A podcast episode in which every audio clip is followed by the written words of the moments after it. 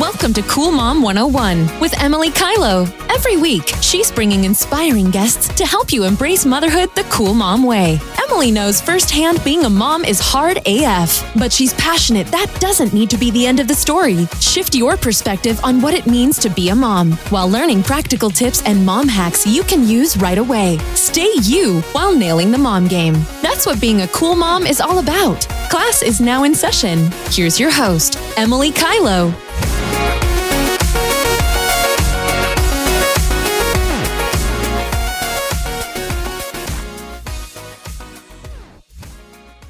Hello, gorgeous goddesses, and welcome back to the Cool Mom 101 podcast. I am your host, Emily Kylo, and I'm so excited to be bringing you this incredible episode featuring Anita, aka the Midwitch. Before we get to that, I want to make sure all of you gorgeous babes know about the Confidence Starter Bundle.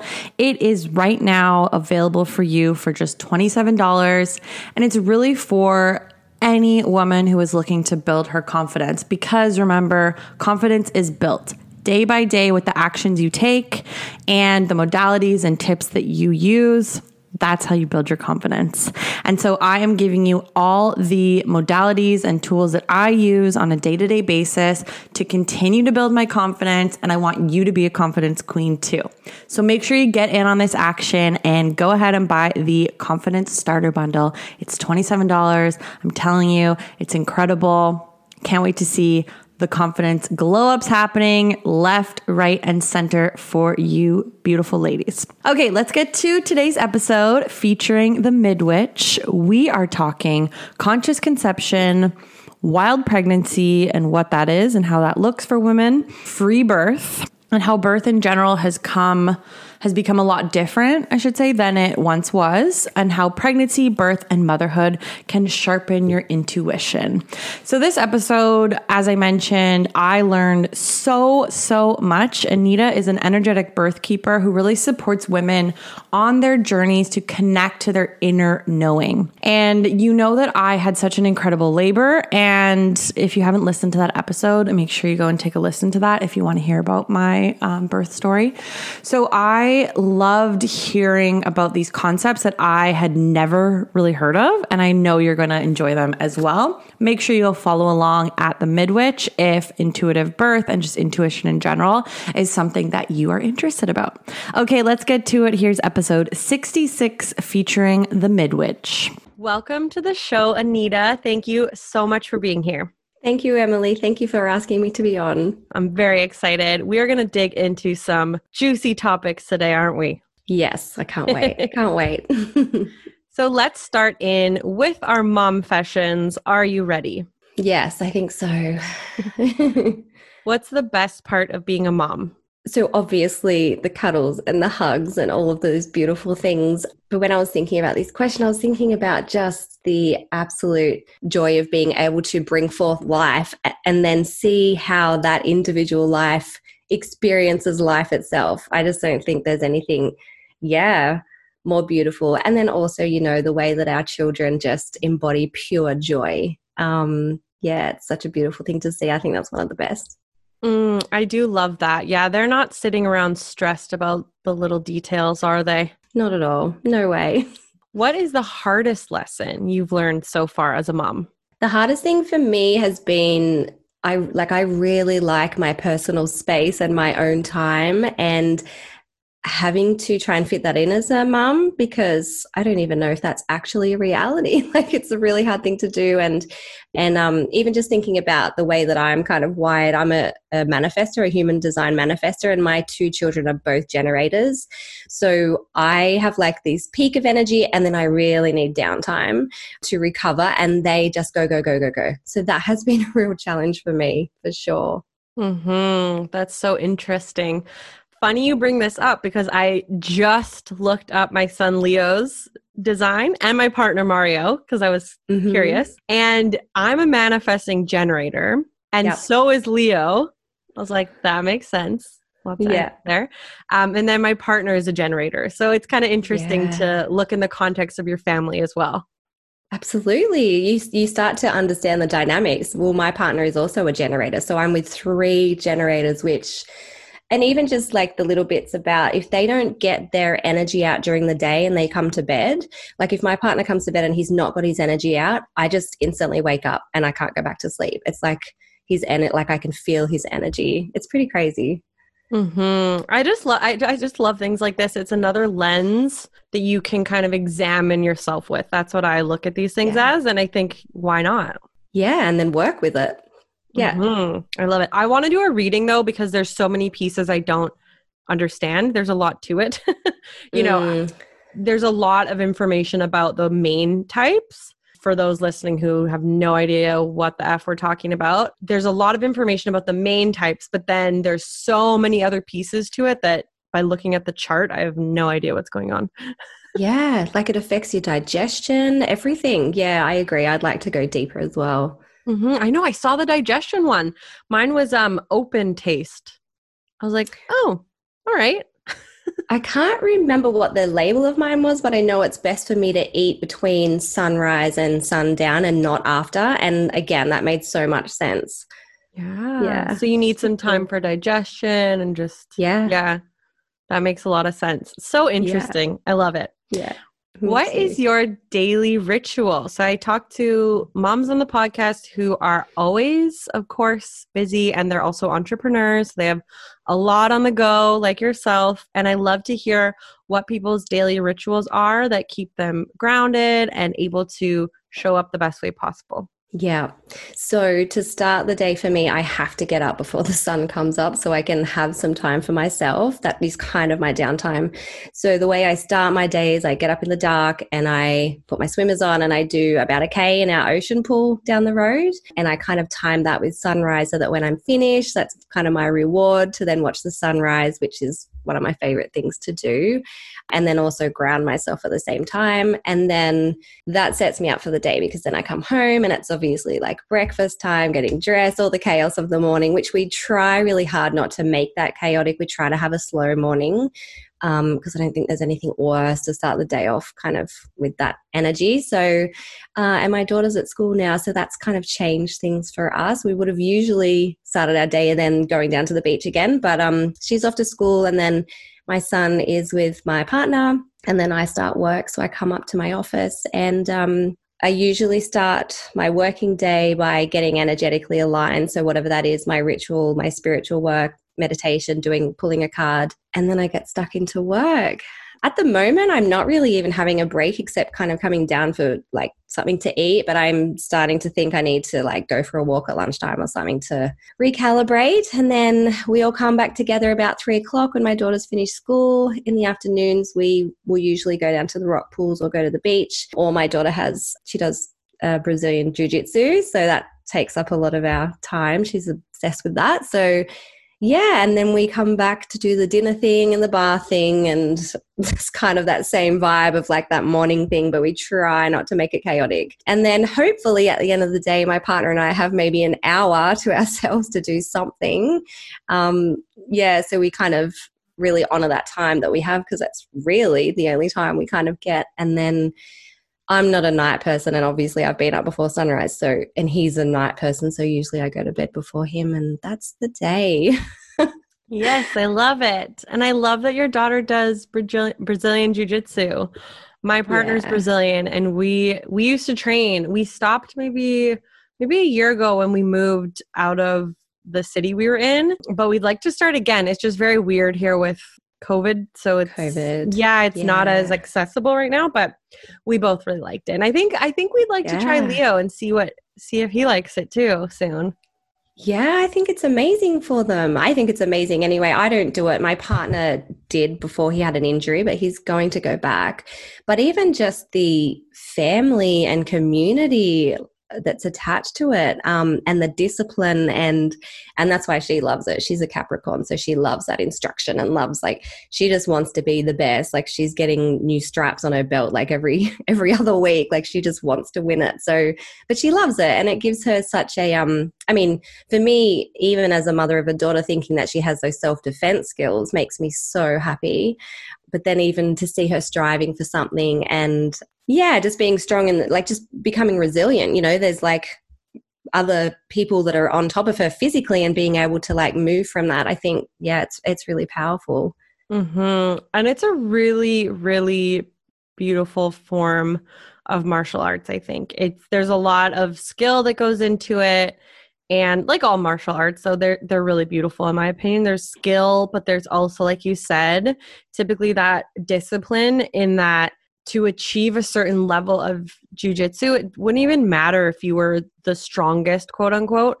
You need to know the techniques and really learn them. Yes, I love that. And I love that you do it. I wish I could do it. I don't know if it's my thing, but I think that women should definitely be doing it. Yeah. Do you want to know what actually stopped me now that I'm remembering? My nails. I, like, I like having really long nails, and it's hard to you can't you cannot have long nails yeah yeah and do it it's kind of like the netball thing when i was younger do you have netball in canada no okay it's um i don't even know how to explain netball but you have to have short name nails so um yeah and no jewelry and and all of that obviously so it doesn't get ripped out but i remember that being a thing i didn't yeah it was annoying oh, yeah. when i was younger oh yeah it's a thing So, Anita, what are you most grateful for in your life right now? So much. Um, our lives have been kind of flipped over the last year or so, which I know a lot of people's lives have. But so much. Like, I, I always had a vision of, like, I never wanted to just kind of wake up in the morning and then everyone split and go different places or not be able to be close by where my children are going to school and, and all of that. So I'm so grateful that we are now in a situation where my partner doesn't have to work at this point in time um, and he's been able to be with us as a family because he used to work away a lot, like sometimes a month at a time. So yeah, at this point in time, I'm just so, so grateful that yeah, that he's with us and yeah, he's there every night and yeah, just just what we needed. Mm-hmm. We are in a similar situation where my partner is with Leo most of the day. We have a part time nanny that helps us sometimes as well because, you know, dads need breaks too. But it's been really, really cool. And I think I feel so privileged that we were able to do that. And mm-hmm. a lot of kids don't get that one on one time. It's very typical, especially in Canada. We have really good I'm sure in Australia as well. We have good maternity leave things in place. So, you know, typically the mom will get quite a bit of time with the child in the beginning, which is awesome. But it's often you the dad doesn't. They're off for 2 weeks cuz that's their vacation or 3 mm. weeks in the beginning and then it's weekends and evenings and it's not the same. So I feel really grateful for that as well. Yeah, it's important. It's especially when everything at this point in time is trying to separate the family unit to be able to bring it together is yeah, definitely mm-hmm. important. I love that. What is your why for your life? So this is the deep question. What gets you up in the morning and excited to do the work you do? What inspires you to keep that family unit strong? What is your why? My why is bringing back matriarchy. in a nutshell, to shift the balance from patriarchy to matriarchy. And so, so yes, for my own family, but for community and for the world at large, I just don't see a a better thing that could happen. so that's my why. Mm, I love it. So let's jump right on into your journey as an entrepreneur. So I'd love to hear from you kind of why you started and what your business is all about for those listening who don't know you yet. Okay. So, why I started. So, before I got into birth work, I was doing a lot of energy healing work and readings and facilitating women's circles. And there was a very common thread that I kept seeing. This was um, prior to having children myself. There was a very common thread that I could see around this motherline wo- uh, wound and um, just so many women having trauma around birth and motherhood and yeah and so when i became pregnant myself i chose a very different path i just intuitively knew there had to be something alternate something different i didn't feel in my soul it had to be you know that you had to walk away from your birth being traumatized like it should be the opposite And so I approached my pregnancy and birth, my first pregnancy with my daughter, very differently. And the thing that started me was doing hypnobirthing, and that opened my eyes to a lot of things. And but the main part of that was the woman who created the course that I learned from. Her name's Marie Mongan. Her whole motto was birth is not a medical event. And so for me, I felt that very strongly. And then I really came from that point. So yeah, I I had my daughter, and then I decided to train in hypnobirthing, and then uh, there was a few things that the way that that course kind of started to evolve, change, and I wasn't aligned with anymore. So I just kind of started working with these women that I was already working with, but then it transferred into their pregnancy journey and their births. So that's how that came about. So, my work now is um, predominantly working with pregnant women to reconnect to themselves and their intuition so that they can create a different experience of pregnancy and birth. And then, obviously, that is such a huge catalyst for the way that they walk into motherhood. So, really setting that right up from the beginning and even preconception. So, when I was pregnant with my daughter, the other thing that was so strong within me was I needed to do a lot of inner work before I became a mum. And then that journey yeah just filtered into everything filtered into the way i was birthing filtered into everything. So so yeah that's how i work with with women now. I work with them one-on-one in the coaching program and um, i am very vocal on my social media pages. So I suppose I would be, in, uh, you know, call myself an activist in that as well, fighting for women's rights with this, and then also with women's circles and and just circles like Blessing Ways, Mother Blessings, and and those things, bringing women together. Mm. It really is magic when women are brought together, isn't it? There's something different about it, and it's interesting because I thought of this after when I was reflecting on my birth and my my son's birth i should say not mine. Um, my son's birth that i think i could have i loved that my partner was there but i i didn't really feel his energy in the same way as i felt the doula who i had actually never met yet. It was she was a stand-in for my doula and we were supposed to meet and we just didn't get to. And i'd never met this woman before. Never met her and she just came right in there, and I was already 10 centimeters dilated, and she just came right in there and supported me. And I just, it was something about that type of energy that was just different. And yeah, I just think that's on one example, but I just see it time and time again that when women come together, it's very, very magical. Absolutely. There's such an importance for only women's space. Like, women, just women being able to gather. Um, and I always used to see it, and I still do, that when we would gather as women, the energy that we created and the healing that happened just emanated like far beyond that circle. Like, way, I could just, yeah, I just used to feel that all the time. And you're absolutely right. Like, we know how to help each other heal. We know how to heal ourselves. We know we hold so much wisdom and power, which obviously is why it's been trying to be suppressed for all this time. So, yeah, I, I absolutely agree. Yeah. Mm-hmm. I love that you hold that space for people too and realize that you had that gift of facilitating or making that happen because we need we need those people to keep these types of things going so that we can heal. And I think you're exactly right to that ripple effect of even when one woman heals herself and heals a lot of the trauma she's been carrying, that immediately affects everyone around her. And that's that feminine energy, I, I think. You know, it automatically yeah. affects her family and her friends because of the way she can now show up. Absolutely. When women are thriving, everybody is thriving, and especially when the mother is thriving. And we are, we know it as mothers. Like if we're off, our entire household is off. But when we're thriving, everyone's on. Like it's so it's really obvious when you when you really reflect upon it.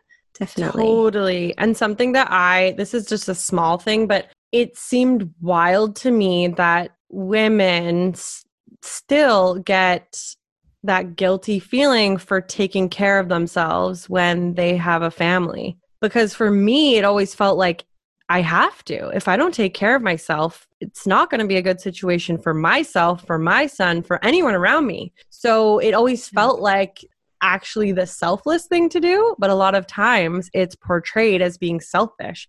And that has just never yeah. sat well with me. And I've all, never understood it, honestly. Yeah.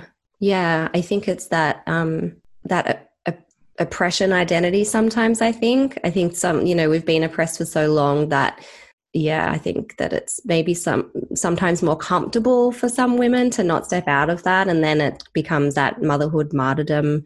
And you're right, like you can't pour from an empty cup, and yeah. yeah, even from that perspective, it's you cannot, and that has always. I will say, I feel grateful that that seemed to be ingrained in me that I wasn't gonna. Yeah. Not take care of myself. I wasn't going to be this martyr uh, because it just, I just knew it was not going to work out well. and that's amazing because I think I had to learn that. So it's amazing it was ingrained or you had seen that modeled because I absolutely had to relearn that. It wasn't what mm. I was shown. No way. No, and you're right though. It, it's hard if you've never been shown kind of a different way. So that's why it's great though that people like you exist and even this platform where I can talk mm-hmm. to amazing women who can say, "Hey, this is why why you don't you don't have to feel guilty." mhm. Yeah. So something I was really curious to ask you about Anita when I heard about this was conscious conception. So, can you tell me? I've never heard of this term before. I'd love to hear what this term is and anything you can tell us about it. Okay. So, conscious conception, think about the word conscious. It's actually, I mean, doing something with intention or purpose. So, I suppose what it's not is, you know, just kind of saying, oh, okay, well, we're married or we're together or it's time for kids. So I'll just go off the pill and we'll just see what happens. That's kind of, there's nothing wrong with that, but that's just not really conscious and I suppose the the purpose of it is that it then sets up that consciousness again for pregnancy, being conscious, being conscious in birth, and then conscious parenting. Because as we know, just to speak about unconscious parenting for a moment, we just fall straight into the default when we're not conscious of it. So even if you track that back down the line, we just fall into the default for birth if we're not conscious of it. So but what does that look like? Conscious conception is first and foremost, I believe it is reconnecting with your cycle and your bleed and really connecting to the sacredness of that. And that that is, you know, there's so much healing to do around that for a start because a lot of us have taught that it's, that we should be ashamed of it or it's dirty or whatever it is. But in fact, that's where our power lies. So to come back to that space, you know, the first thing I think, the first step and then after that, you know, this could look like ritual or a spiritual approach to calling in your baby.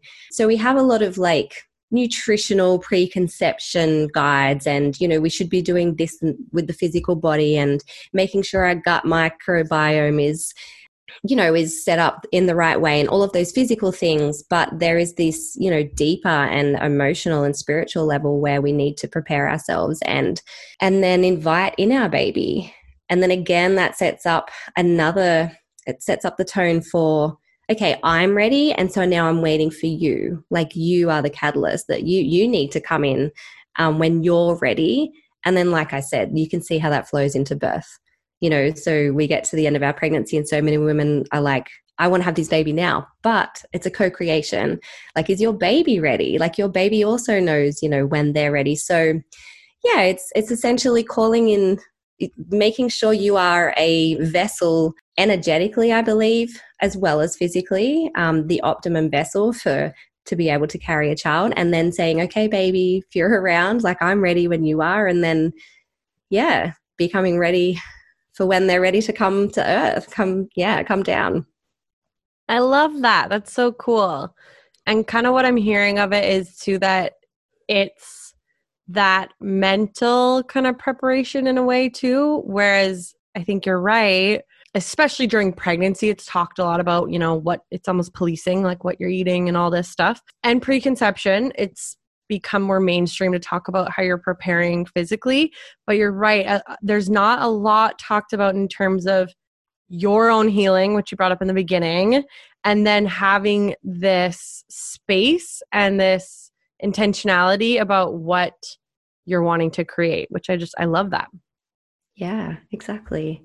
Like if Very you, cool. I, I remember even having the thought, if I can't look after myself, and if I can't, you know, get to a point where I feel I'm ready, essentially can't look after myself, like and be thriving myself, how could I then bring on another person and bring another person into the world? That was that was my introduction of it for myself because the term conscious conception when I was like what I was doing was conscious conception like five, six years ago, six years ago. But the term wasn't really around that I had seen. So, and then later on, I married the two up and I was like, that's exactly what that was. That's what I did. So let's Yeah. just go through now the next stage. We might as well. So we talk a little bit about Yeah. conception. Now let's talk a little bit about pregnancy. And you had talked about the term wild pregnancy. And again, that was something I've never heard. So I would love for you to tell us a bit about what uh, wild pregnancy is. Okay, so a wild pregnancy, or what I would call an unmedicalized pregnancy. So, some people would say that that is black and white and that it is absolutely no medical intervention or medical assistance at all. Some people would say that it's just what you choose. Um, because, as we know, if we choose a medicalized pregnancy or if we just have a, a midwife or a doctor or OB that we see, it's very hard to choose what we want and what we don't want. We fall into their system and it's a fight to to be able to drive it. They're essentially driving it. So a wild pregnancy is yeah, an unmedicalized pregnancy. So some women take a test at the beginning to you know to confirm for their own peace of mind whether they are pregnant or not. And then from then on they just manage I mean they just be pregnant and grow a baby and become really in tune with their body so that and themselves so that you know if something were to occur that they would know.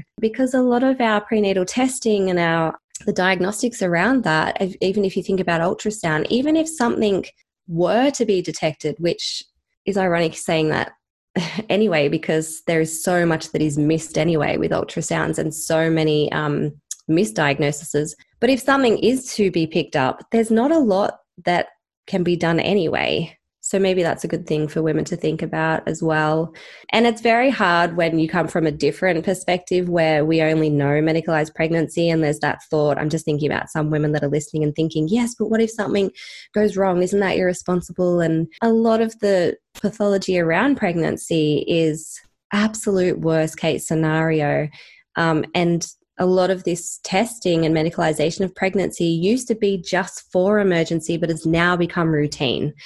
So it's essentially opting out of that system. And as I said, just growing a baby and being pregnant and living without appointment after appointment. It's interesting because I kind of opted out of certain things just because I felt, to your point, and just little things. I was like, what's the point of doing a diabetes for me? I'm like, what's the point of doing the gestational diabetes thing? I'm like, what will you do? They're like, nothing. I was like, okay, then I'm not doing it. like, Yeah. so I I felt I felt good about what I did or didn't do. And also for me, I never weighed myself. Some people think even that's wild. I'm like, I don't need to weigh myself. I didn't either. I didn't want to see. I didn't want to see I- that. I haven't weighed myself since I was 18. I'm not going to start now because I'm pregnant. It just it kind of confused me some of the things. But it's interesting because for me on the flip side, I liked going to the appointments sometimes because there were certain parts that I found like fun. You know, when they get the sonogram and you can hear the heartbeat. It's like a very beautiful sound, feels nice. I liked that. And then yeah, other parts I was like no thanks. I don't like no thank you.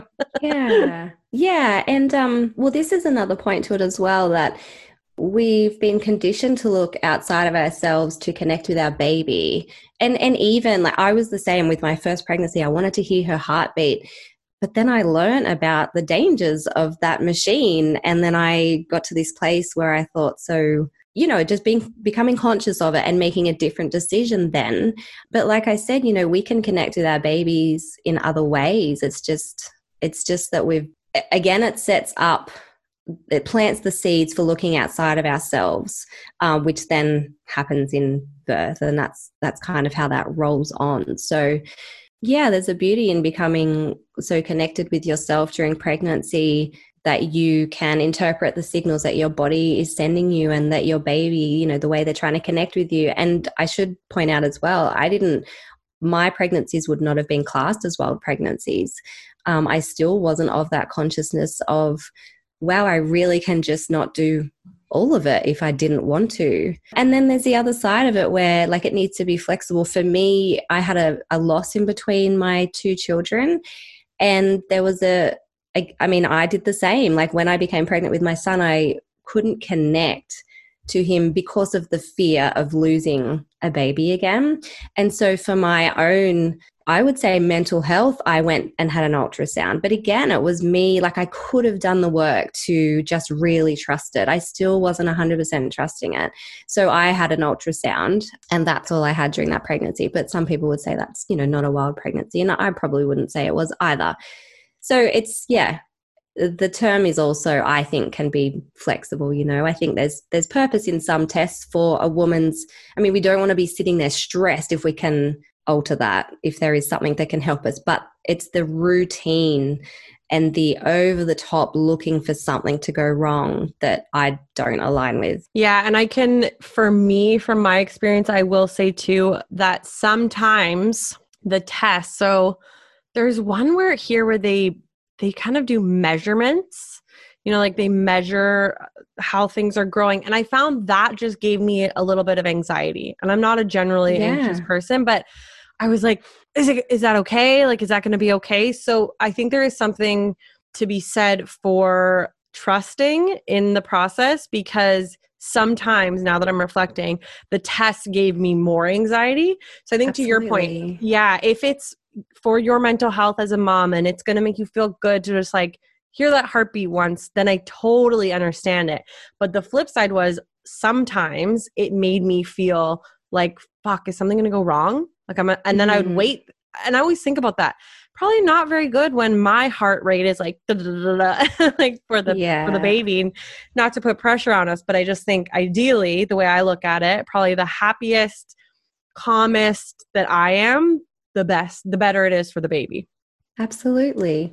And I mean, even if we just look around, how many mums have been told that their baby is measuring big and oh my God, like you're going to have to have a C section and their baby comes out and they're not? It's so inaccurate. And I just wish women understood that the majority of testing um, and interventions during birth are not evidence based and have been around for hundreds of years, brought into the system by for reasons that you that would blow your mind. They're yeah, it's just it's incredible and I think the other really important thing, like for women to understand, is that medical providers don't trust birth. I mean, that's obvious to me.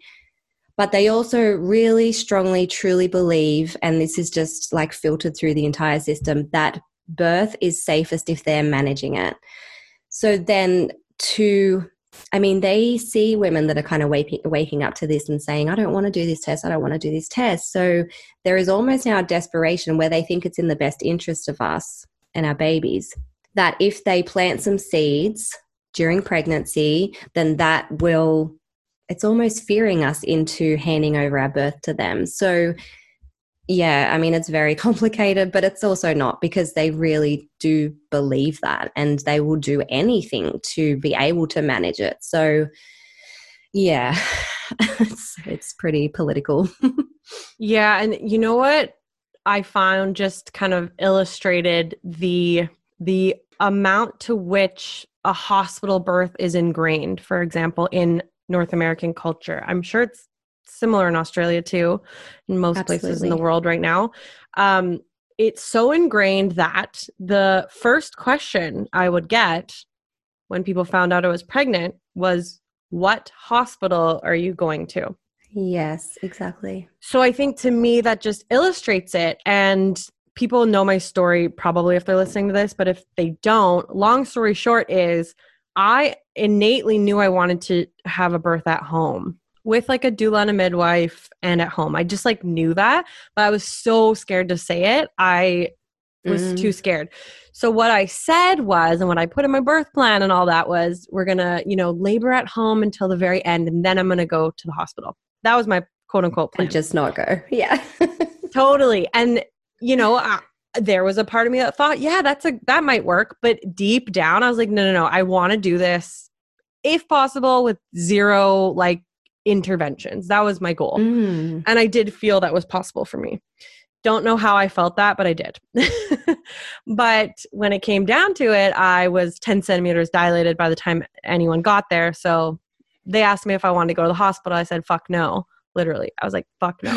like, I'm, no, honey, I am yeah. good. Thank you. Why would we shift this? Like, this energy is good. Yeah. Absolutely. So I think that just illustrated, though, for me that it was so ingrained in our culture. Like, that was the question I got.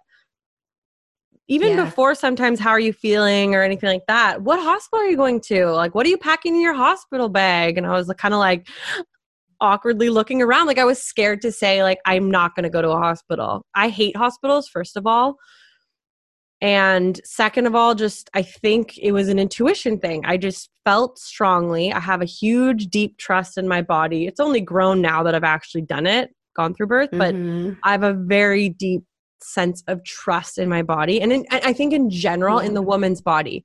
I'm like we've been doing this for some time honey. Like how long have mm-hmm. humans been around? I don't know millennia.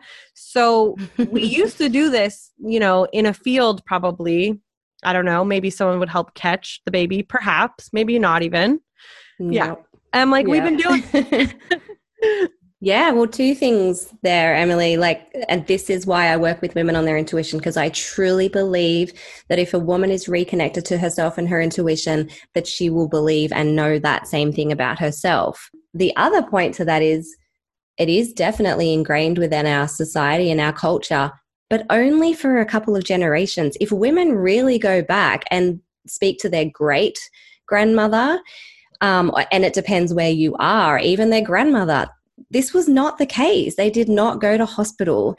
And well, I guess there's another point there too. For women to even feel scared to voice their choices, you know then that that there has been a manipulation of the way people think about birth. And that has to re- that has to ring alarm bells, you know? Like for for a woman to tell another woman that she trusts her body and then like it become such a big deal, that's some major brainwashing. So yeah that i mean yeah that's why i work with women. You know i kind of got to this point where i was like how can i best serve women? Sure i can be at their births but i would love it for them to just kind of choose me to be there not need me to be there and for them to get to this place of remembering and going i mean every most women you speak to will say i want to do it naturally they sometimes they don't even know what that means but there's something within them that is innate like you had and like you said that is that is like I I don't want drugs and instruments and that doesn't feel right to be in the same space as birth and my and my new baby. So women know this. It just takes them to either remember it or see other women doing it to remember it. Mm-hmm. And it's very interesting to speaking about my partner who's Brazilian. Brazil has, I think, still like the highest C-section rate. It does, yeah. So, for, from his perspective, too, you have to think culturally for him, C section is the norm, not even like a hospital birth vaginally. It's like C section was the norm. So, for me and him, too, I was so far removed, like what I wanted was so far removed from the culture there. That was very kind of interesting to navigate. But you are so bang on in calling that out that I was scared to tell people about what I wanted for my body. Like that's wild yeah. to me. When we just stop and pause on that, like that's wild. I was is, scared to say this is what I want and it's because I trust my body. Mm-hmm. Like yeah, it's it's crazy to have the conversation. I remember have, having a conversation and just reflecting upon it and thinking so I trust myself, but they don't trust me. And that's a big deal. And they don't trust me because they don't trust themselves, sure. But I mean, I was ostracized. I was, yeah, and this is during my daughter's pregnancy. So I learned to lie for my own safety and lie for my, the safety of my baby because I've, I've known people to have the ambulance called on them because they thought that, oh, yeah, like birth, I've known so many births have been sabotaged by private midwives, by partners, by, yeah, you wouldn't even believe it. And that's disgusting because that woman trusted herself, but you didn't trust her. So, what is that saying? Like, if you're a partner um, or a husband, what is that saying about the way you think about your partner? So do you trust her then to then mother your child? Like, yeah, it's pretty, pretty goes pretty deep.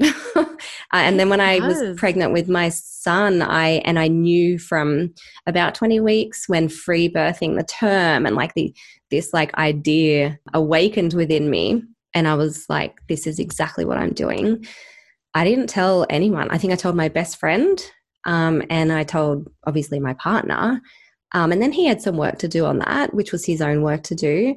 But I even remember telling my best friend, and she said to me, and we talk about it all the time, like, she said, Oh, yeah, well, how would they know? And I'm like, Who's they? No one owns my birth but me. Who's they?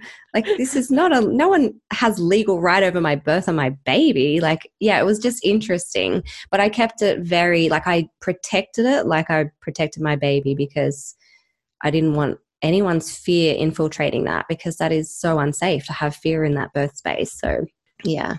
You know what's clicking for me though, too, is I wonder if part of the reason I didn't want to voice that I wanted a home birth was exactly what you're saying. I wonder if part of it was I intuitively knew I don't want people saying I can't do it, saying it's bad. That mm-hmm. I've never thought of that, but I bet that was a part of it. That I was thinking yeah. like if I because if you talk about it, people who don't understand, again, it's so ingrained culturally, they'll say that's unsafe. Don't know what stats they're using, but they'll they'll say that's unsafe or why would you put yourself at risk? Like kind of putting that guilt and blame on me. So I yep. bet that's part of why I just didn't even want to go there. Definitely. When you've done that work and you have an inner knowing, and also when I you know, to talk about intuition, intuition isn't logical, it's a feeling and a knowing. So you can't analytically put that together always in a sentence or with words. And so when people are wanting an explanation of why you intuitively know something, like, first of all, they don't need anything. like, you don't they don't need to take anything from you but that's what they're requiring and requesting of you. But you can't do it. And then so because you can't do it they think it's wrong. But it's not. And and of course like who wants to tell people and then swim upstream your entire pregnancy and have to battle off people the entire time and then in the birth room? No one it's not that the energy so, you want to be with no but that is so wild that i didn't put that together before that's so interesting but again like you knew it intuitively and it's hard to put words to it so that's why yeah i know totally so let's talk about free birth briefly here. So you mentioned that that you knew that that was something that you wanted to do when you kind of realized that was a concept. Can you talk to us a little bit about what it is? Because again, that was another thing I hadn't heard of before. Yeah. So from my perspective, free birth is birth that is free. So to me, birth that is free is away from and outside of the medical model because I personally don't believe it's a medical event unless it has to be. So it's for me, it's the default of birth. No adults, um, add-ons. It's the organic nature of birth. So what that looks like for me then is birth at home, usually like family birth, without a medical attendant, because yeah, when we believe birth, isn't a medical event, why? You know, I think of birth as a physiological process, just like other physiological and biological processes within the body. And I know that that's hard if it hasn't come into your sphere before because there's a lot of unpacking to do with that. We've been so programmed to believe that birth is dangerous and we should fear birth. So then there's the, yeah, but what if? Well, in my eyes, the what if is okay, so if there is a what if, thank goodness for medical assistance and I can go to that place. Uh, but I don't need it there the whole entire time, like something is going to go wrong when the majority of time it doesn't. So that yeah so free birth is in my perspective without a medical attendant or provider at the time of birth and hmm. to me even after because i know some women do call someone to make sure everything's fine well they would they know they should just yeah they would know so that's my interpretation of free birth and that's what i had with my son Mm, very cool. And then your first, so when your daughter was born, you had some sort of attendance or were you at home? What was that birth? So I had a midwife.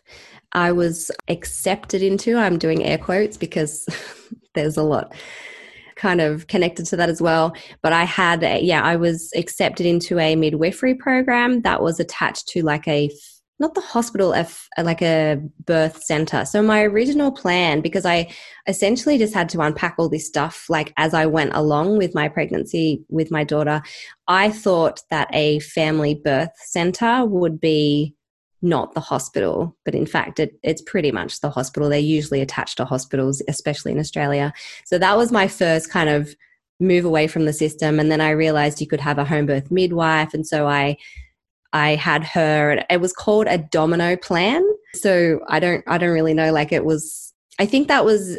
I think the plan was that you could either be at home or go to the family birth center. So for me, that was good then because I still hadn't become aware of a lot of things. So I did have a, a midwife, but I had a midwife that did not touch me and I know I know so many women say this. I was so lucky I had the good wife, the midwife, and I did. I absolutely did.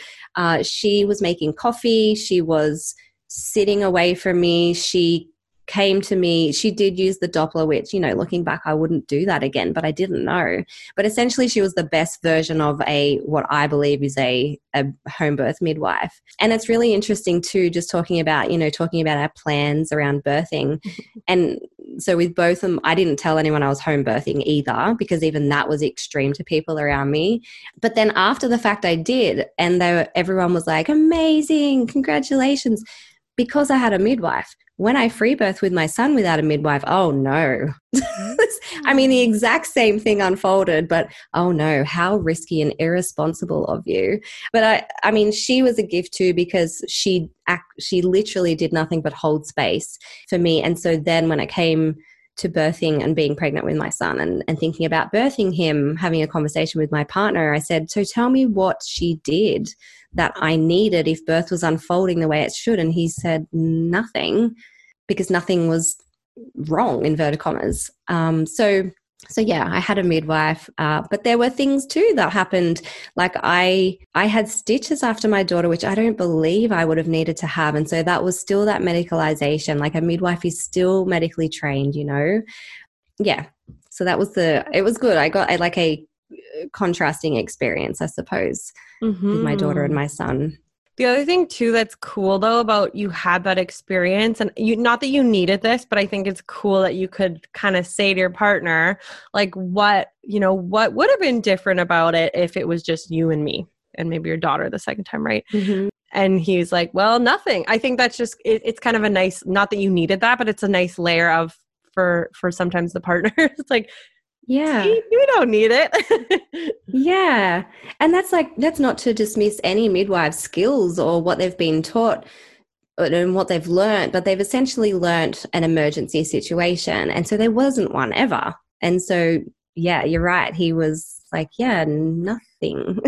He's like, hey, it's eh, oh, interesting. oh wow! Wait, yeah. you did it. Oh, that's right, you did it. Wait, you, you, the pregnant yeah. one, the baby that's gonna come out of your body it's wild because I had a very similar type of midwife experience. I had a home birth and I had one midwife and a doula. They got there the last, like the baby was born in 20, 30 minutes after they got there. So, kind of similar to now what you're saying. I'm like, really? There probably wasn't anything they needed yeah. to do. And she, all she really did was like look i'm sure you just had to look and i was already 10 centimeters dilated and i i just knew i'm like yeah it's not like i need to push like that's kind of where we're at but there wasn't really anything else that they did. I mean they weighed the baby they did cut an yeah. umbilical cord i guess. Yeah. that's about it. Well so and then with my son i didn't we didn't weigh him and didn't matter and we cut the cord. So you know like it's yeah, absolutely. And again, it's not to dismiss anything that they have, any skills that they have. It's just that we can also have, we do have those skills to be able to cut our child's umbilical cord and to, and you know, even with the dilation, I mean, that is something that I did learn from that first midwife mm-hmm. because she never told me my dilation. And so, because there still were elements of me that were looking outside of myself during that birth, is what I've realized. And I even though I didn't think I was at the time. But upon reflection, I thought to myself, oh, yeah, she never told me my dilation. And of course, I didn't need to know my dilation. And then that was something I remembered again. And then, and then that's, you know, something that I can then share with women around, you know, so tell me why you want to because it will probably just bring you into your head, right? And like, imagine if they told you, oh, you're only two centimeters, or how different that, you know, you would have felt. Totally. And the thing is, though, again, reflecting, I did most of my labor actually completely by myself. I didn't even wake yeah. my partner up for the first like four hours, and it was only six hours long. So yeah. I was mostly by myself. And yeah, there was no need. I, I, mean, that didn't even cross my mind, though. I just, I knew it was progressing. Like I could feel yeah, it. You knew. I was like, yep. And it's interesting because I didn't even know the concept of hypnobirthing but I'm someone who's been doing meditation and things like this for so long. So when I when I describe it back to people, I'm like I do feel like I was in a, a type of meditative state where I was in the zone. That's what yeah. I, how I describe it. I was like I was in the fucking zone. And I just remember coming out of the zone a couple times, you know, to be like, yeah, tell them to come. like I had to tell my partner, yeah. like, it's probably time. But then I was kind of right, right back in it. And yeah, yeah, knowing the amount I was dilated would have changed nothing. Actually, it could have hindered. That's the only thing I would say. Yeah, that's what I mean. Yep. And and the the negativity around that is you can go from 10 to 5 to uh, sorry, from 2 to 5 to 10 very quickly, but you know, if you get into your head then and come out of that altered state of consciousness, like you already knew, right? But if there was something else told to you, or even if they said you were eight, like it it shifts that altered state of consciousness. And i don't even know if women know this but not all women even get to 10 like what is this 10 number? Like birth happens even sometimes like women don't have to be at 10 centimeters to we're not robots so yeah there's a lot a lot with that for sure it's that's when it does hinder because you knew it was you knew how it felt how birth was feeling and that you were nearly there right um, mm-hmm. But then to have someone external say any different changes that, and you doubt yourself again and doubt your intuition. 1000%. And so I'm really, really, really grateful that it ended up that I had this amazing experience and that yeah. I was just in the zone for like four hours by myself doing my thing. It was really cool. Yeah. It's amazing. I love that. Yeah. So if women can just even take from that, that deciding someone else or allowing someone else into your birth space can shift that like dramatically and can change the whole event in yeah in a negative way and it can be that simple just inviting someone into your birth space so yeah it didn't for you which is amazing but think about how you know it could have mm-hmm. well and i think partly is that i was already ready to push pretty much when they got there by yeah. the time they got there so I had done the labor by myself, like, right? I was already yeah. in the stage of, and by that point, anyone who's been through labor, it's like there's no, I mean, there's no stopping that part. Like, that, that's got to go. yeah. And I mean, yes, but there are, I, I have worked with women who have been told by midwives, stop pushing, stop, close no. your legs, stop pushing, there's something wrong. Yeah. And they will, yeah. And we talk about all the time as in, this is something that's happening through your body. It's like vomiting. You can't stop that. But they try um, for whatever reason. They think it's unsafe to keep pushing. Yeah. No, that's a good kind of analogy. It, it, it, did feel like that, or like when you have diarrhea. Like it's like yeah, you can't coming out. I, I am yeah. not stopping that midstream. mm-hmm. They're like, stop, close your legs, stop pushing, close your legs, and then they call an ambulance, and they're telling them the same in the ambulance. It's ridiculous. Yeah absolute oh sabotage. Yeah. I I remember though, and I don't remember who I heard this from, but was it a nurse? Anyway, they said that it's really common that a woman will come to the hospital. So she's already done a little bit of labor, comes to the hospital, she's, you know, it's progressing, and then all of a sudden stops. Stops. Yeah. I said that would have happened for me because I don't, I really yeah. dislike being in the hospital environment for me. So I could totally see like I was in the zone in this meditative state is what I would call it. And then if all of a sudden I had to like pack up my shit and like get in a car and go to the hospital, yeah. of course my body's yeah. going to be like, what's going on? Why are we mm-hmm. doing this?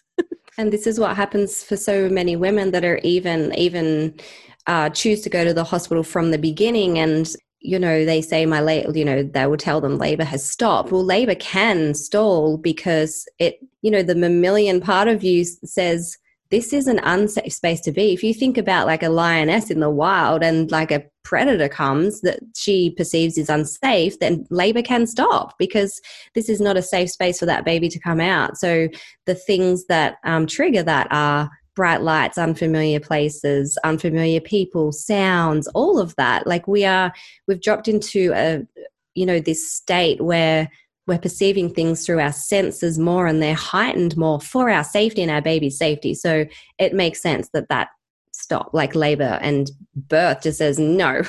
our body says no, baby says no. Yeah. They're like, no thanks. And, then, then, and that's why inductions happen and that's why instrumental births happen because labor is like, no, we need to go move somewhere safer. And then it's just forced. And that's why there's so much damage. Wow. It is such, to me, an important issue to focus on because to me, that is the way a new, obviously, the way a new human is starting out in the world. And then we talked a little about just that, mo- the mother wounding and just motherhood being very difficult for so many people. And a lot of what I have seen and heard, and you would know even more, is that it is a lot related to how traumatic they found the birth. And it would be really hard to start this whole new role of mother and start this child's new life having this terrible experience. So it's just, it's really yeah. important the work that you're doing.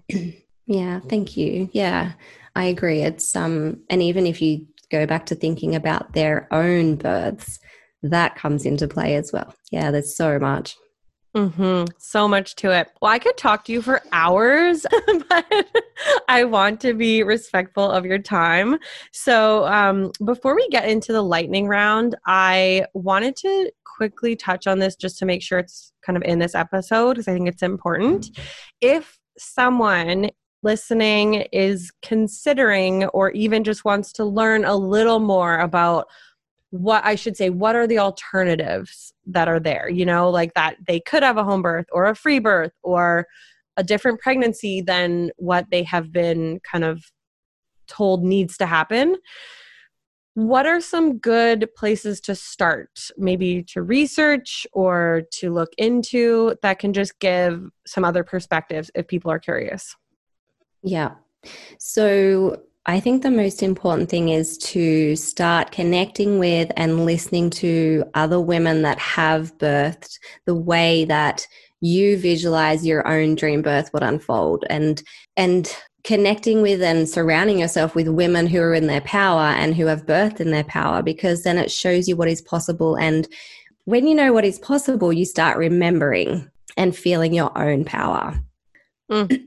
So, before we get into the lightning round, I wanted to acknowledge you, Anita, for the amazing work that you're doing in really supporting women and coming back to their intuition and understanding that they have the power within them to birth the way they want to. It's really, really beautiful. Thank you. Thank you for giving me this um, opportunity and holding this space for me to share that for other women. Mm, it's been my pleasure. And honestly, I love hearing about this. I could talk to you for hours. So, you have a podcast as well, though, where we probably could learn a lot more. Yes. So, I have the Midwitch podcast. So, on there, I have interviewed that have had free births and wild pregnancies. But I've also interviewed a whole lot of other women that um, are in the birthing world in their own different way. So, acupuncturists and, and a whole lot of alternative um, insights into pregnancy and birth through them. Mm, I love that. Okay, let's get into the lightning round. You ready? Do it. favorite book? So, favorite book I have right here, always on my desk, Dr. Christiane Northrup's Women's Bodies, Women's Wisdom. This was one of the first books I ever read. I have like the 1995 version, I'm pretty sure, which really awakened me to that wisdom that women have, obviously. Yeah, that was one of my first starting points. I believe every woman woman should read that. I haven't read it, so I'm going to have to. This is why I love asking this question. I'm like a huge reader, but I love I talk to these smart women and they tell me new books I don't know. I'm like, "Yes." it's amazing. She's amazing. Yeah. Morning beverage of choice. So I usually have a reishi coffee, or I have um, a Love Mate. A beautiful woman I know has a brand called Love Mate, and it's maca root, guarana, cacao, and oh yerba, yerba mate. Um, so I'll have that if I'm yeah I'll have that if I'm not having a coffee. But usually I have my coffee, my reishi coffee with almond milk. Mm, delicious. Favorite podcast? So Joe Rogan podcast is always a go-to just to see who he's got on and because he's pumping them out so fast. But at the moment, I'm searching anything with Dr. Zach Bush. I'm obsessed with anything he has to share at the moment. So I'm kind of just doing a search on him. Okay. See, this is why I love podcasts too, though, because if you find someone you like, you can see what other interviews they've done. It's really, really cool for that too. Yeah. yeah I'm going to have to look that up. Favorite TV show or movie? So, favorite movie ever is Point Break. Um, that's always a go to, uh, or Forgetting Sarah Marshall. But at the moment, we're watching a show called No Action. Hmm. It's, oh, sorry, No Activity. It's uh, the US version. Yeah, it doesn't. Oh, I think it had Will Ferrell in it for one episode, two episodes, but it's a whole lot of like skit actors. It's not really about anything, but it's just, it's hilarious. So that's our go to at the moment. Mm, love a little comedic intervention too. Yeah, well, yeah, and I need that while I'm waiting for Yellowstone to come back out in the second season. so that was the that was yeah, we watched the first season, so that might be my favorite. Yeah, uh, you know, I haven't watched it. I've heard it's kind of violent. Is yeah, it kind of is. Yeah, I'm like a bit of a baby with that stuff. it's it's intense. Yeah, it's definitely intense. But I have watched pretty violent shows, and I just cover my eyes when it gets too weird. It's okay. Me too. Yeah, I'm a wuss. I can't watch scary things. Favorite place you've traveled? This was a hard one. So we've we've done Europe and the US, but I and Thailand and Bali and New Zealand. But when I always reflect upon my favorite place, I would have to say New Zealand. I felt so connected to New Zealand. It was just beautiful. But I also loved Ibiza and Miami for the climate and the beaches. Not the not the nightlife so much for me, but yeah. But I would say New Zealand. Miami is my favorite US city. I love it there. Yeah, the culture as well and the it's yeah, we, like the art scene's really cool there. I do like nightlife too. So they have it all, right? Like they have the nightlife, yeah. they have the beautiful restaurants though. If you don't want to like go out at night, they have the beach that's really beautiful. And then yeah, the art and kind of culture scene. Oh, and this big sports teams, which I love too. They just have it all. Yeah. Yeah. Yeah, it's awesome. Okay, if you could jump on a plane tomorrow, where would you go? So I would use, I mean, I want to go to Canada and I want to go to Canada in summer. That has always been on my list. But right now, if it was tomorrow, I would go to Sweden because they are not down for this COVID BS. they, are, they don't have restrictions. They don't, I mean, they're amazing anyway. They don't have like vaccines in their school, like, you know, related to their school system. And yeah, I'd probably go there. There's just such a sense of freedom and common sense in Sweden. And it's beautiful, obviously. Mm-hmm. So I'd probably mm-hmm. go there tomorrow. Yeah, I feel like Norway's similar, and like my mom's family's Norwegian, and I'm always like, my people, because yeah, I'm like, you're doing a lot of stuff right. Like the way that they treat, speaking of mothers, like the way that they treat maternity leave there, I think it's like kind of the gold standard that we have right now, and they do such a good job. Yeah, I would say that's probably you know your ancestors speaking through you when you're talking about i'm not sure where that intuition and that knowing came from from there. You're not so far removed from that. Totally. So final question to wrap up something i'm so passionate about is confidence and i love teaching mm-hmm. women about it and sharing about it because to me well speaking of in the birth realm you need the confidence to stand up for what you want and say i want to do a free birth. I want to do it this way you need to have that confidence as well along with the intuition so i'd love to hear from you anita what does confidence mean to you mm, well i think they're both so connected that uh, intuition and confidence because I think confidence comes from knowing yourself, like knowing, like really knowing yourself. And then from that place, taking action and moving forward in anything just unwaveringly and unapologetically. I think that's confidence. Mm, I love that. Thank you so much, Anita. Everyone, make sure you go follow at the Midwitch, and I will link it all up. But it was so great having you. Thank you so much. Thank you. I love this chat. Thank you. I appreciate it.